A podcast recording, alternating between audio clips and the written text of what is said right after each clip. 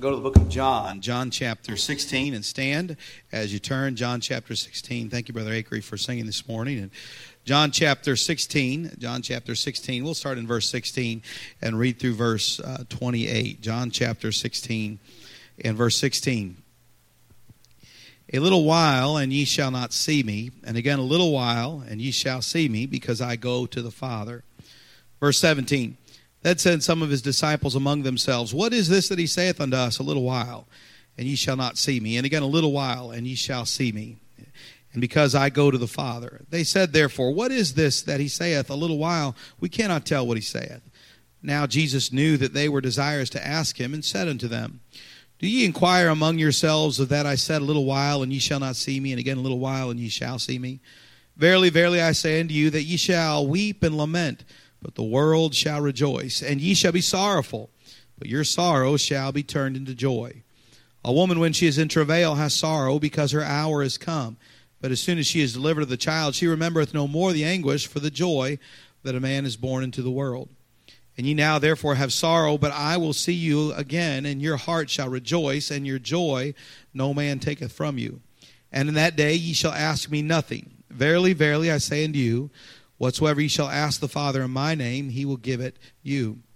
Hitherto have ye asked nothing in my name. Ask, and ye shall receive, that your joy may be full.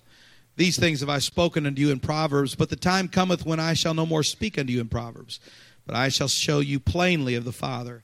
And that day ye shall ask in my name, and I say not unto you that I will pray the Father for you, for the Father himself loveth you, because ye have loved me, and have believed that I am came out from God. I came forth from the Father and am come into the world. And again, I leave the world and go to the Father. If you would, read verse twenty-three uh, through verse twenty-four aloud with me. And in that day ye shall see, show me nothing. Verily, verily, I say unto you, whatsoever ye shall ask the Father in my name, he will give it you. Hitherto have ye asked nothing in my name. Ask, and ye shall receive, that your joy may be full. Lord, I love you, and I thank you so much for the Scripture. I thank you for the promises of the Word of God. I'm thankful for this one, that you hear and answer prayer, that we know that we have a God who, when we bow our head, hears our prayer and is ready with an answer. Lord, I pray this morning that you would strengthen our faith, not so much our faith in prayer, but our faith in the one who answers prayer, that we be drawn near to our Savior and see this promise and, and live by this promise. Lord, we sing the hymn, Standing on the Promises. But Lord, I pray it wouldn't just be a hymn that we sing, but a, but a way that we live, that we would stand upon this promise, the promises of, of a God who hears prayer and answers prayer. Lord, we love you, and we ask these things in Jesus' name. Amen. You may be seated. I'm thankful for this promise. I, I am thankful for answered prayer. Uh, you know, answered prayer is a result of something. It's the result of a relationship with the Lord. Matter of fact, it's by prayer that we communicate with the Lord. He communicates with us through His Word and the Holy Spirit in our heart, but it's it's by prayer that God hears from us. Now, God can see everything. He's an all-knowing God, and He sees all, but He longs to hear from His people. He longs for us to have a relationship with Him. It was the point of salvation. You know, heaven is a wonderful thing. To know that you're saved and on your way to heaven is a wonderful thing, isn't it? To know that hell is not your destination, but that God saved your soul and gave you a home in heaven. What an incredible thing that is. Uh, to have that and to know that you're a child of God is wonderful, but, but that comes as a result of the benefit of having a relationship with the Lord, doesn't it?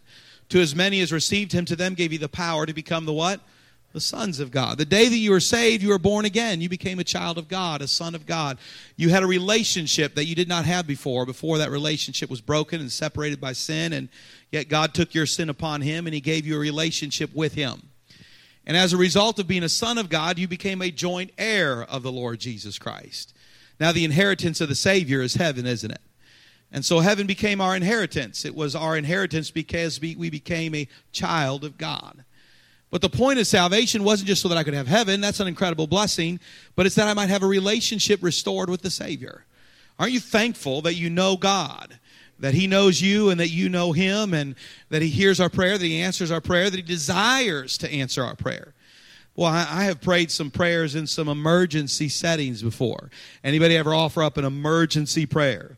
When I was a kid, I don't know, ten, eleven years old, we lived in Cincinnati, and we lived on Burwood uh, Drive, I think is what it was. But we would uh, we out lived on a block. It was just a few blocks from the church, and we would circle this block on our bikes, my brother and I, all right? And my, Adam and my older brother Matthew. Josh sometimes. Pastor Adam used to run people over on his bike, all right? But you tell you stories about that. But one time we were riding around the block, and I had a, I had a B M X, you know, a bike, and then I got this ten-speed bike, and this ten-speed bike had a problem, though, a very uh, very important thing to have. It, the back brakes weren't working, all right? And that's a dangerous thing on a bike, right? We all know what happens when you hit the front brakes when you're moving too fast. Pastor Adam has scars, as a remark, uh, you know, uh, scars on his chin. Ask him to show you some places where that hair just won't grow down there, and uh, but uh, uh, from doing that. But you, we would go around that block, and we would go up one hill and down the other. Now, when I was ten, that hill was huge. We went back, and my wife mocked me. She didn't think it was that big of a hill. But when you're ten, everything's bigger, isn't it? All right. So I, I went around that block, came up, we went down around and came back up, and we were getting ready to go down that hill. And I jumped off my bike because the back brakes weren't working, and I didn't want to have to use just the front brakes on the way down. My older brother, Matthew, looks at me and says, "What are you doing? What are you doing?" I said, "My back brakes don't work." He goes, "You can make the turn down at the bottom of the hill." Now, we all know, how many of you have an older brother? How many have an older brother? You know when your older brother gets you to do something, he's trying to kill you. All right, everybody knows that universal rule. If you're the younger brother, if your older brother tries to get you to do it, he's trying to kill you. Look, I have younger brothers. I know my intentions with my younger brothers. All right, no. And no, I would have never done that. All right, no, but... But so I, I was like, no, I'm, I'm still walking this bike downhill. And then Pastor Adam, far from being Pastor Adam, all right, at that moment, you can ride that bike down the hill, all right? So now the challenge was down, right? And now the challenge was down. So I got on the bike, and I, I started riding down the hill. Started going faster and faster and faster, and I thought, I'm not going to make that turn at the bottom of the hill. Not only am I not going to make the turn at the bottom of the hill, but um, all I have is front brakes. I'm going to die. That's what I thought. I'm going to die. And that was what's going through my mind. And all of a sudden, I started crying out, "Jesus, help me. Jesus, help me." I, I think everybody in Cincinnati, Ohio could hear me as I hollered out, "Lord, help me. Lord, help me." I came to the bottom of the hill, didn't make the turn, ran up into the neighbor's yard and stopped about that far from their house. And a near-death experience. At least that's what I thought when I was ten. All right. And, uh, but a quick offered up prayer, a quick offered up prayer. I remember we went back to Indiana for our Christmas uh, one year, and after we had moved down here, we went up to north of Fort Wayne, and we went tobogganing. Anybody ever been tobogganing? Not in Georgia or down here. Yeah, all right, okay, but maybe if you've gone up north in the huge mass, you go way up on the hill, and they have almost essentially, it's like a half tunnel, and you ride that thing through the ice and the snow. It's awesome, all right, and, well, if you like ice and snow, all right, it's one of the few privileges of ice and snow, otherwise you're just freezing, all right, and uh, on the way back, it started raining. Raining a little bit rather than rain mixed with that ice and snow, and we were on the way back, and all of a sudden uh, we hit a spot and we hydroplaned a little bit, and my car started spinning, and all I could think of is my wife and my children that were in that car with me. That's what I started thinking, and so I quickly prayed, "Lord, protect us," and we hit that car next to us, and uh, he spun all around, and but we came to the edge of the road and, and came off to the, the edge of the road and stopped, and the only thing I had was a, a dent on the side of the car. It was still drivable. The other fellow's car, he was fine, thankfully, but it was it was totaled. And I was thankful for a God who hears prayer in a moment. But I'm thankful God doesn't, it's not just emergency prayers that God hears, is it? Boy, he longs to hear from us as we meet with him. A few months ago when, when we lost uh, Silas, the little one, and I was more than ever thankful that I could go to God in prayer and spend time with him. Someone asked me recently, brother, uh, you know, we were talking, he, he, his grand, his daughter had, and son-in-law were just going through something similar, and I told him, you know, prayer mattered much for me, that I could get alone with God and hear from him and spend time in his word. I, I'm thankful for a God who hears prayer. God desires that we would walk with him. And this is a passage of Scripture where it gives us this incredible promise. A God who hears and answers prayer. I want you to notice the, the power behind the promise. Look at this power in the promise. If you go back to verse sixteen, look at what the Lord tells his disciples. "A little while, and ye shall not see me. And again, a little while, and ye shall see me, because I go to the Father." Now, I got to side with the disciples on this one. That sounds pretty con- pretty confusing at first, doesn't it? Matter of fact, they're confused. Then said some of his disciples among themselves, "What is this that he saith unto us? A little while, and ye shall not see me. Again, a little while, and ye shall see me. And because I go to the Father." They said, therefore, "What is this that he saith? A little while. We cannot tell what he saith." They're speaking among themselves, confused at what he said. Now Jesus knew that they were desirous to ask him, and said unto them, "Do ye inquire among yourselves of that I said, a little while, and ye shall not see me, and again a little while, and ye shall see me? Verily, verily, I say unto you that ye shall weep and lament, but the world shall rejoice. And ye shall be sorrowful, but your sorrow shall be turned into joy. A woman, when she is in travail, has sorrow, because her hour is come. But as soon as she is delivered of the child, she remembereth no more the anguish for the joy of a man, that a man is born into the world. And ye now therefore have sorrow, but I will see you again, and your heart shall rejoice, and your joy no man taketh from you." Boy, he's giving them a little bit of a glimpse. They don't understand it fully now, but in about three days they would, wouldn't they? This is within hours of the moment. He's having his last conversation with them. I'm a, he's about to be betrayed in the garden. He's having these few words with them. And as a matter of fact, you'll begin in chapter seventeen. And after he's encouraged his disciples with the words that he's having, he's going to launch into a prayer for them and all who would believe in his name in John chapter seventeen. They go down and they come out of the city and they go into the garden of Gethsemane. And there the Lord would look at his disciples and he'd say, "Would you wait here and pray?" And he'd go with Peter and James and John a little bit further. And then he himself would go deeper into the into the garden and he'd begin to pray. And he'd come back and they had fallen asleep. And he'd say, "Would you watch and pray with me that lets you enter into temptation?" He'd go back to pray a little bit further. And of course he'd come back and those disciples would have fallen asleep again. Shortly after the about the third time he would say it, you'd hear the rustling, if you would, through the garden as Judas came with his crowd. Judas would enter into the garden from one end and the soldiers with him, and they would come to find Jesus, and they would find him as he had been in prayer. He'd already been weeping in prayer and sweat drops of blood in prayer as he agonized over people and what he was about to face. And they would ask for Jesus of Nazareth. And John chapter nineteen would tell us that he would say, "I am he." And when he would say it, they would all fall over backwards.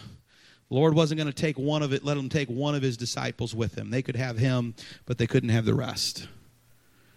Judas would kiss him, that kiss of betrayal. And the Lord would allow himself to be taken, showing that no men took him. He allowed himself to go, didn't he?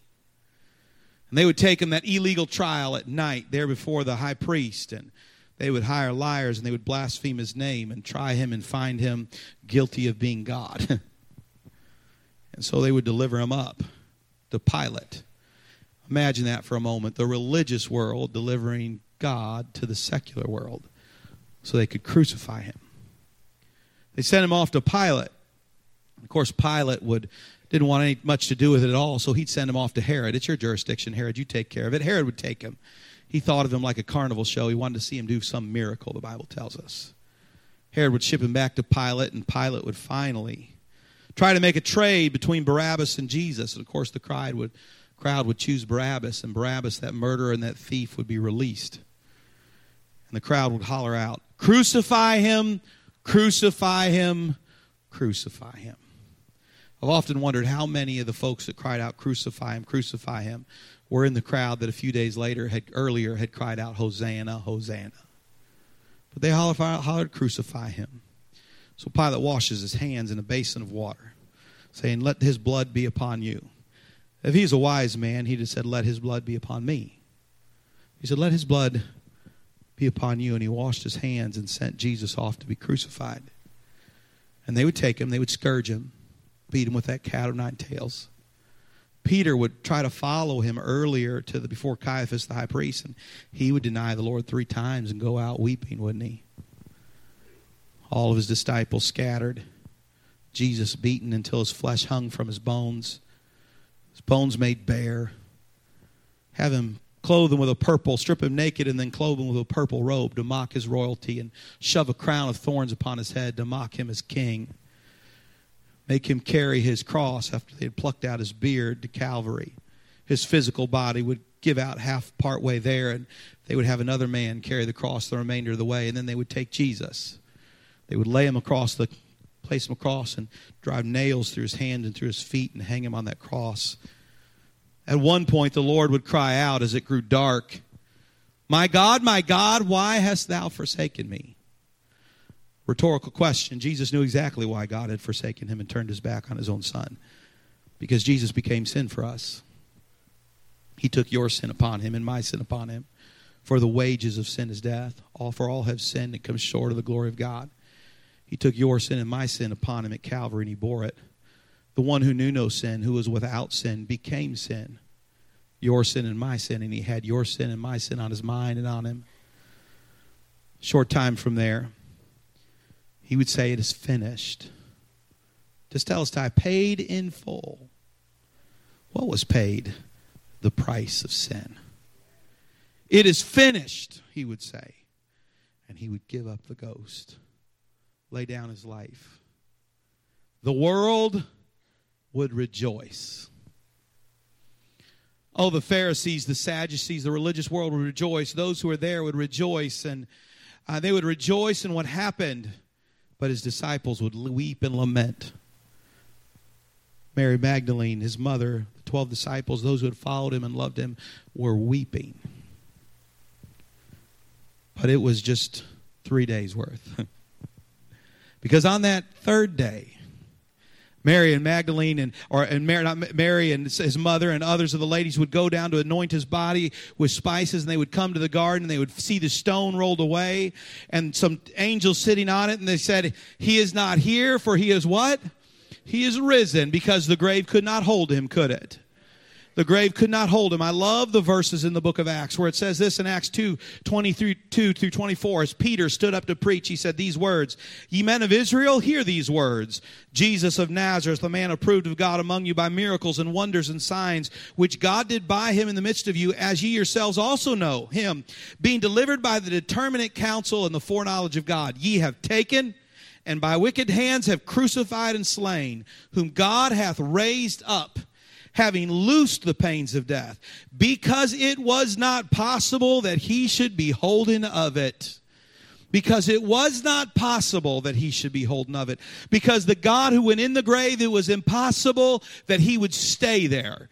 There was no sin big enough. There was no demon big enough. There was no, no power over him. And on the third morning, as he said he would, he came forth, didn't he? Because he is the resurrection and the life. No man rose him. Nobody said, "Jesus, come forth," as he had said to Lazarus. Lazarus, come forward. He didn't need anybody to call him forward because he was the resurrection and the life. And he rose again that third day, showing his power over sin and over the grave. And so we gather today. And you say, "Why am I here?" Because there's a Savior who loved us, died for us, and rose again. Amen. And we want to know him better, and we want to worship our Savior. And what promise has he given me? Call unto me, and I will answer thee and show thee great and mighty things which thou knowest not. The power behind the promise. How many times do we doubt the promise? How can you doubt the promise when you know the one who signed it? We know this, a promise is only as big as the one who offered it, isn't it? It only finds its value in the one who offered it. If someone makes you a promise, you'll only hold it as much as you respect them or know them or trust them. And here it is. There is one who made a promise. And you say, "Can he keep it?" Well, he came out of the grave, friend. He died for your sin, and he rose again on that third day. Sin could not hold him. Death could not hold him. Romans eight thirty-two says, "He that spared not his own son, but delivered him up for us all, how shall he not with him also freely give us all things?" How can we doubt a promise when he's always already demonstrated his power for us? The promise of God. I have this promise. There's one who died so I could call upon him. There's one who died and has proven his ability to already to answer it. His power. Look at the practicality of prayer. Look at verse twenty-three. "And in that day ye shall ask me nothing. Verily, verily, I say unto you." Here's a word to circle in your Bible. "Whatsoever ye shall ask of the Father in my name." Whatsoever. If I were to share the gospel with you, sooner or later I'd, later I'd come to the verse in Romans ten thirteen. I'd say, "Whosoever shall call upon the name of the Lord shall be" what? "Saved." Whosoever means everybody, doesn't it? It would be all right for me to insert my own name in there. "For if Seth Han shall call upon the name of the Lord, he shall be saved." Whosoever is anybody, any anytime, anywhere. This verse says, whatsoever. What is it that God longs for me to pray about? Everything. Notice the scripture in, in Philippians chapter four, verse six through seven. Be careful for nothing. Worry about nothing. But in everything, by prayer and supplication with thanksgiving, let your requests be made known unto God. And the peace of God, which passeth all understanding, shall keep your hearts and minds through Christ Jesus. In everything. In everything. I should pray about everything. Yesterday at our men's prayer breakfast, we looked at Joshua chapter nine. In Joshua chapter nine, you're going to find the people of Israel making a grave mistake as they entered into the promised land. The walls of Jericho had fallen. They had faced the defeat at Ai, and then Ai had then they had conquered Ai as they dealt with the sin of Achan. And as they were preparing, the, the people of Canaan began to mass themselves to go against Israel. And as this was happening, there was so, there was a uh, a few cities in there, the Gibeonites, who made a decision: rather than fight, they would deceive. Boy, when Satan doesn't want to take you on face to face, he certainly wants to deceive you, doesn't he? So they would put on their old garments. Old worn-out shoes and old worn-out sandals or garments, and they would get moldy bread, and they would come upon the people of Israel and the leaders of Israel, Joshua and the princes of Israel, and they'd say, we have come from a far country, and we are your servants. Look at our clothes, how worn out they are, and look at our sandals, how beaten down they are. Look at our wineskins and how old they are, and our bread, how moldy it is. We've come from a long way away. Make a league with us, and we will be your servants. We'll be your servants. Just make a league with us. I think it's verse fifteen of that chapter, maybe it's verse fourteen, but right around there. It would say this about the people of Israel and about Joshua and the princes of elders, elders, princes of Israel. They did not inquire at the mouth of the Lord. They didn't stop and pray. They didn't stop and pray. They used their own logic. They were worried about those armies massing, and so they used their own logic on this simple problem, a few men in old rags and bottles, and they didn't pray, and they made a league with them, only to find out shortly thereafter that they were their neighbors right around the corner. And in Deuteronomy chapter seven and verse two, God said, don't you dare make a league or a covenant. And next thing you know, the people of Canaan massed themselves and went to march against the Gibeonites because they had made a league with Israel. And you know what Israel found itself doing? Serving Gibeon. Rather than Gibeon being their servants, they had to serve Gibeon and protect them. Why? They didn't inquire at the mouth of the Lord. They failed to pray. What should I pray about? Everything, friend. What does God want to hear about? Everything, friend. He wants to hear the emergency prayer in a rush. He wants to hear from you as you be with him in the day. He wants you to pray about the large matters of life. He wants you to pray about the simple details of life. He wants to hear about you as you pray about your long-term goals. He wants you to hear you pray and depend upon him for one day at a time. He wants to hear about everything. Everything. He says, pray about everything. And what an what a thing he says there. He says, in that verse, and in that day you shall ask me nothing. Verily, verily, I say unto you, whatsoever you shall ask of the Father in my name, he will give it to you. God has an answer for every question. Matthew seven, seven through eight. Ask, and it shall be given you. Seek, and you shall find. Knock, and it shall be opened unto you. For everyone that asketh receiveth, and he that seeketh findeth, and to him that knocketh it shall be opened. He said, seek. You need God's wisdom. Seek, and ye shall find. Knock, and it shall be opened unto you. Pray about everything. Look at this prerequisite for prayer in verse twenty-four. Hitherto have ye asked me nothing in what?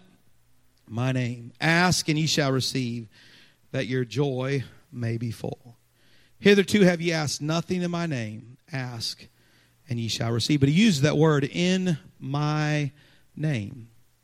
Another time in the same conversation, but in chapter fourteen, verses twelve through fourteen, he would say this, verily, verily, I say unto you, he that believeth on me, the works that I do shall he do also, and greater works than these shall they do, shall ye do, because I go unto my Father. And whatsoever ye shall ask in my name, that will I do, that the Father may be glorified in the Son. If ye shall ask anything in my name, I will do it. John, under the inspiration of the Holy Ghost, would say again in First John five, fourteen through fifteen, and this is the confidence that we have in him, that if we ask anything according to his will, he heareth us. And if we know that he heareth us, whatsoever we ask, we know that we have the petitions that we desired of him. Here it is. He said, I want you to ask according to my, my will, according to my character. He said, if you ask anything according to my name, what is he saying? Is he, is he saying tag my name at the end of whatever you want and it's yours? Absolutely not. Saying, but ask after my character and ask according to my will. I'm reminded of Romans chapter twelve, verses one and two when I read this. I beseech you, therefore, brethren, by the mercies of God, that ye present your bodies a living sacrifice, holy, acceptable unto God, which is your reasonable service. And be not conformed to this world, but be ye transformed by the renewing of your mind, that ye may prove what is that good and acceptable and perfect, what? Will of God. God answers according to his will. I would ask you this. How do I, how do I present my body a living sacrifice, wholly acceptable unto God? How is my life conformed to the image of his Son rather than the, the world? Where do I find a place of surrender to the Lord? Where does that all happen? Prayer. Isn't it prayer? That place of prayer, where we get alone with God on our knees and in his word. Hey, here's my, here's my trial, Lord. And like Jesus in the garden, he'd lift his voice up in prayer and say to his Father, if it be possible, let this cup pass from me, but not my will be done, but what? Thine will be done. See, it's in that place of prayer that we go and lift our requests up before the Lord. Say, Lord, here's my burden. Here's my situation. Lord, I want your will. I want your will in the matter, but I'm presenting myself to you, a living sacrifice. Whatever you have for me, Lord, that is what I want. I want to live for you. But as a result of my living for you, here is my burden. Here's my heart. Here's my need. Lord, would you work and would you answer? And it is in that place that we present ourselves before the Lord. It is in that place of prayer that we lift our requests upon us. And it is in In that place of prayer that he begins to conform us to the image of his dear Son. And it's in that place of prayer that we find that God changes us and God changes our circumstances. It's there. The Lord would rebuke the church through James in the book of James chapter four, verses one through three. He would say, from whence come wars and fightings among you? Come they not hence, even of your lust, that your war in your members? Ye lust and have not, ye kill and desire to have and cannot obtain. Ye fight and war, ye have not, because ye what? Ask not. Ye ask and receive not, because ye ask amiss, that ye may consume it upon your lust. He would rebuke the church because they didn't come to seek his will, they came to seek their will. Prayer is a place where God changes us. It's a place where we humble ourselves before the Lord, and he does a work in our heart and in our life as we offer up ourselves and seek his face, his will above our will. It was in that place of prayer that Paul would go before the Lord and say, Lord, I have this thorn in my flesh. Would you remove it from me? And three times he would lift that request up before the Lord, and the Lord would lean down and he would say, no, but my grace is what? Sufficient for thee. As he found the will of God was not to remove the thorn, but the will of God was there to strengthen him to his trial, and that his grace was sufficient for him. And he found out in that place that in his weakness, God was made strong. And so he said, I'd rather glory in mine infirmities. Make me weak, O God, that your strength might be seen. And that is what happened in Paul's life. He was one of those that chur- turned the world upside, uh, upside down, and it all began in prayer. Prayer. Well, what God does in our life as we pray. What God does. You say, how do I know that he can do that? An empty tomb, friend. An empty tomb. That place, that prerequisite. And then we see this product of prayer. Look at verse twenty-four. Hitherto have ye asked nothing in my name. They were asking themselves a lot of questions, but not asking him much. Ask, and ye shall receive. And then this statement, that your joy may be what? Full. Not did they find the answers to what they needed, but they would find the joy of the Lord in their life. He would say this to him in chapter fifteen, same conversation. He would say, if you keep my commandments, ye shall abide in my love, even as I have kept my Father's commandments and abide in his love. These things have I spoken to you, that my joy might remain in you, and that your joy might be full. Do you know it's the desire of the Lord that you be filled with the joy of the Lord? God never wanted his people to be miserable. Look, I can tell you, misery is not a work of God. It's not. It's not a fruit of the Spirit for you to be a miserable Christian, all right? It is a fruit of the Spirit to be a joyful Christian, amen? It is the call of the Lord that we rejoice in the Lord always, and again I say rejoice. It is the will of God that in everything we give thanks, for this is the will of God in Christ Jesus concerning you. It is the will of God that we be joyful people, rejoicing in the Lord in spite of our circumstances. He was writing to some disciples that were going to face some difficulties of life to the point that their lives would be taken from them. But he said, I want your joy to be full. Where does that joy come from? The presence of God. The presence of God. Where does grace flow from? The throne. Hebrews four, verse sixteen says, let us therefore come boldly before the throne of grace, that ye may obtain mercy and find grace to help in what? Time of need. Aren't you thankful for the throne of grace? As a result of what God did at Calvary for us, he has given us access into the throne of God, a place that outside of Jesus we would have, we would have no right to be there. But the moment you put your trust in Christ, you became a child of God, a joint heir of the Lord Jesus Christ. And the inheritance of the Savior became yours as well. I can come boldly before the throne because I belong there, because he saved me and he's given me a seat in the heavenlies. And it is from that throne of grace that the grace of God flows. Let us therefore come boldly before the throne of grace, that ye may obtain mercy and find what? Grace to help in time of need. The grace of God that came to me and flowed from the throne when I came to him in prayer to save me. For by grace are you saved through faith, and that not of yourselves, but the gift of God, not of works, lest any man should boast. In May of nineteen ninety-five at Madera Baptist Church, that I had the faith in my heart, that I knew that I was a sinner, and there was a Savior who died for me, and I called upon him. That faith produced a call, right? For whosoever shall call upon the name of the Lord shall be saved. And as I called upon him in faith, the grace of God flowed and saved me, didn't it? You know how grace flows through the life of a Christian? From the throne through prayer. From the throne through prayer. Joy flows in the life of the Christian as we pray. A work of God in our life. There's joy. And you say, I'm not, I'm lacking joy. Pray. You say, I can't pray my way out of it. There's a God who can get you through it.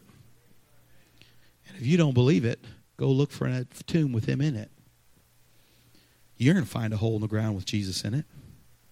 He's at the right hand of the throne of God. He endured the cross, despising the shame, and has sat down at the right hand of the throne of God. Now, he's sitting down because his work is done. And the next time he stands, my friend, he's coming back. He's taken his seat at the right hand of the throne of God because he did everything that was needed for you and I to be saved. That everything that was needed for you and I to be saved and everything that was needed for you and I to live the Christian life, it is done. And the next time he stands, it's because he's calling us up out of here. And he's given us this incredible promise. Ask, and it shall be given unto you. Ask according to my will. Get alone with God in prayer. Lift your burdens before the Lord and let him conform you to the image of his dear Son as you pray and say, Lord, not my will be done, but thine be done. What is your will? Here is my burden. God, do a work in me and for me. And you find God deal with the circumstance and deal with you. And as a result of it, there is joy. Full joy. He didn't say a little bit. He didn't say half. He said full. He says in that verse, that your joy might be full. Here's the call of joylessness. prayer. You lacking joy? Pray. Go to your God. Bring your burden for the Lord and pray. Our lack of joy is not his fault. It's our fault. I don't get to say that I'm lacking joy because of what you've done to me, Jesus. Lord looks down at us and says, no, my friend, I promise you full joy if you'll just come to me. If you'll just come to me. The incredible blessing of prayer. Three times in this chap in these chapters, fourteen, fifteen, and sixteen, this last conversation the Lord had with his disciples before his crucifixion and resurrection, he mentions prayer three times. It's as if he thought they would need it when he was gone. Right? It's as if he thought that, guys, I'm about to be gone and out of here. I'm going to leave you with the incredible gift of the Holy Spirit. But you're going to need to pray. You've had me with you every moment. When you were hungry, I broke bread and there was more. When there was need for money to be paid to taxes, I said, Peter, go fishing, and there was a coin. When Peter, when your mother-in-law was sick, well, I, I healed her. When there was a disease-ridden person, I took care of it. And I'm still willing to do it, fellas. But you're going to have to ask. And you'll find in the ask, not only will I answer your situation, but I'll change your character as well. And I'll give you the joy of the Lord. What an incredible promise, Christian. That the one who died for me also said to me, if you will pray, I will hear. No wonder the devil wants to keep us from prayer, right? He couldn't keep God in the grave, so we might as well let us live like he's still in the grave, right? He couldn't keep him there, so we might as well make us live like he didn't raise and he doesn't answer prayer. And unfortunately, many times that's what we do. We will go through a day, go through a week without a moment of prayer. As if he's still in a, in a tomb that's really empty. Pray. Whatsoever you pray, in everything pray. Because there's one who rose again, and there's one who sits at the right hand of the throne of God and is ready to answer prayer when we call. Let's pray together. Lord, I love you and I thank you for the goodness and the grace of God. I'm thankful for a Savior who died on the cross and rose again three days later that we might be saved. I'm thankful that not only did he rise again, but he's given us this incredible instruction to pray. To Lord, to know that our Father hears and answers. It's because of what your Son did for us at Calvary that you hear us when we pray. You have beckoned us to the throne of grace and asked us to call upon you, ready with an answer and ready with the joy for the Christian who call. Lord, maybe you laid on someone's heart specifically this morning something they failed to pray about and, re- and reminded them to pray. I pray that we would pray. Maybe it's just been a while since we've set some time aside to pray. Maybe we're more in the habit of the emergency prayers when we desperately need it rather than setting time aside with God. But I pray that we would be a praying people, not out of a faith in prayer, but a faith in the one who answers prayer. The one who rose again is the same one that hears and answers. Let me ask you this as you're sitting, as you're in your seats there with heads bowed and eyes closed. How many of you could say with honesty, and don't raise your hand if you're not sure, but you could say, preacher, I know that I'm saved. In terms of what he did at the cross and his resurrection, I know he did it for me. I knew that I was a sinner. He died on the cross for me. He rose again for me. And I could give you a time and place. You may not remember the exact date or locate time, but but you've trusted in Christ. That's a settled thing for you. Would you raise your hand as a testimony? Say, preacher, I'm saved and I know it. Thank you. You may put your hand down. Is there anybody, anybody here this morning that would say, preacher, I'm unsure of that, but I would like today to be my time and place. I'm unsettled about heaven. I don't know whether that's where I'm headed. I believe that Jesus died for me and rose again, and I want to put my trust in him this morning. I want to know heaven is my home and Jesus as my Lord. I want to have a relationship with him. If you say, preacher, that's me, would you raise your hand so I can pray for you, preacher? Would you, is there anybody like that? You say, preacher, pray for me. Thank you. You may put your hand down. Let me ask you this then, Christian. How many of you say, preacher, the Lord has spoken to my heart? Maybe it's a specific matter God laid on your heart and just reminded you. I know you're worried over it, but you haven't prayed much about it. Maybe it's the topic of prayer as a whole. that you've begun not to carve out that time to meet with God, and that the custom of your life is to throw up a request in a state of emergency rather than out of developing a relationship with Him. Maybe it's just a reminder to you this morning that a risen Savior can certainly answer prayer. You'd say, preacher, the Lord has spoken to my heart. Would you raise your hand as a testimony? And would you stand with me as that pianist begins to play? As God has spoken to your heart, why don't you use the altar this morning and